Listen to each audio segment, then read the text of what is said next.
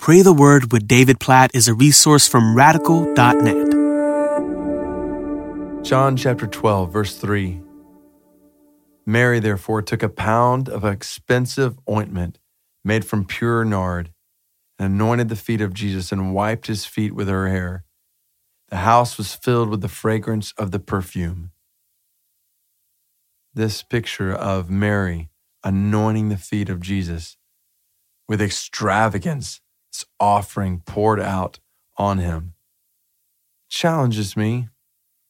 Like, I want to live my life in adoration of Jesus, in just pure, unadulterated love for Jesus.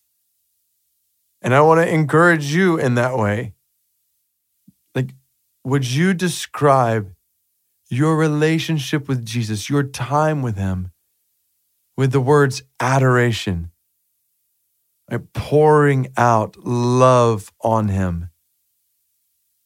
And this is the kind of life that God has designed us to live a life of love. When the first and greatest commandment is love the Lord your God, not do this, do that, do this, but love, love the Lord your God with all your heart and all your soul and all your mind and all your strength. So, sure, Jesus says, if you love me, you will obey my commandments. You will do these things, but it all springs from a heart of love. Like, this is not obligatory worship here in John chapter 12. This is worship that overflows from love. And so I just, I would encourage you like, is your Christian life right now, even time with the Lord and prayer or the word, when it comes to fasting or witnessing or church or just any number of facets of the Christian life, would you describe it as duty or delight? Like obligatory?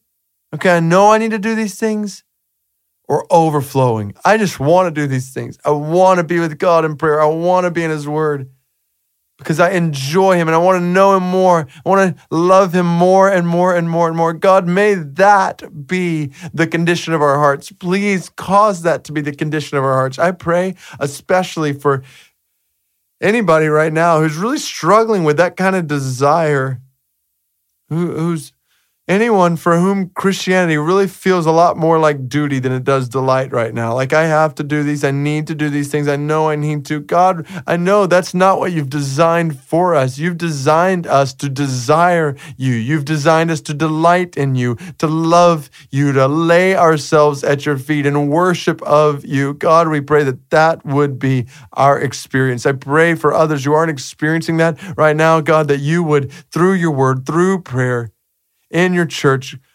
bring about that kind of delight. Help them, help us all to seek you with all our hearts knowing when we seek you, we will find you. We will experience you in greater and greater and greater depths. You have you are infinite in all of your attributes. You're infinite in your beauty and your wonder and your grandeur, which means there's more and more and more and more to be discovered every day in you. So help us to grow in love for you continually.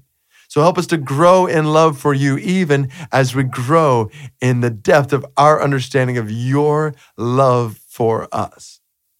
May our lives look a lot like Mary in John chapter 12, verse 3. We pray. In Jesus' name, amen.